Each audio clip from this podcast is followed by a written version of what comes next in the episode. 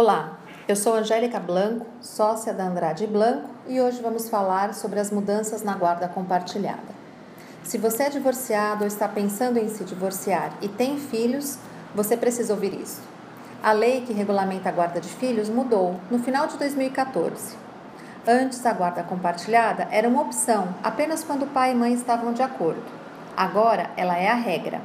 Claro, desde que ambos tenham condições de exercer os respectivos papéis. A guarda compartilhada não quer dizer que os filhos irão passar três dias na casa do pai e quatro dias na casa da mãe ou qualquer acordo deste tipo.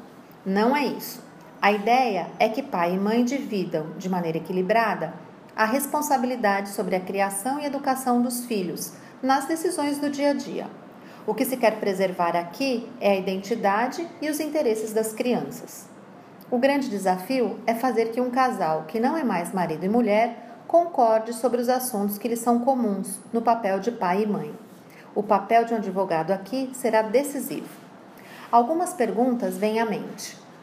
A lei se aplica a todo casal que não chega a um acordo sobre a guarda dos filhos?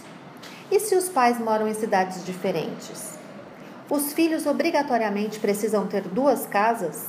O que acontece se o pai ou a mãe não cumprir o que o juiz determinou?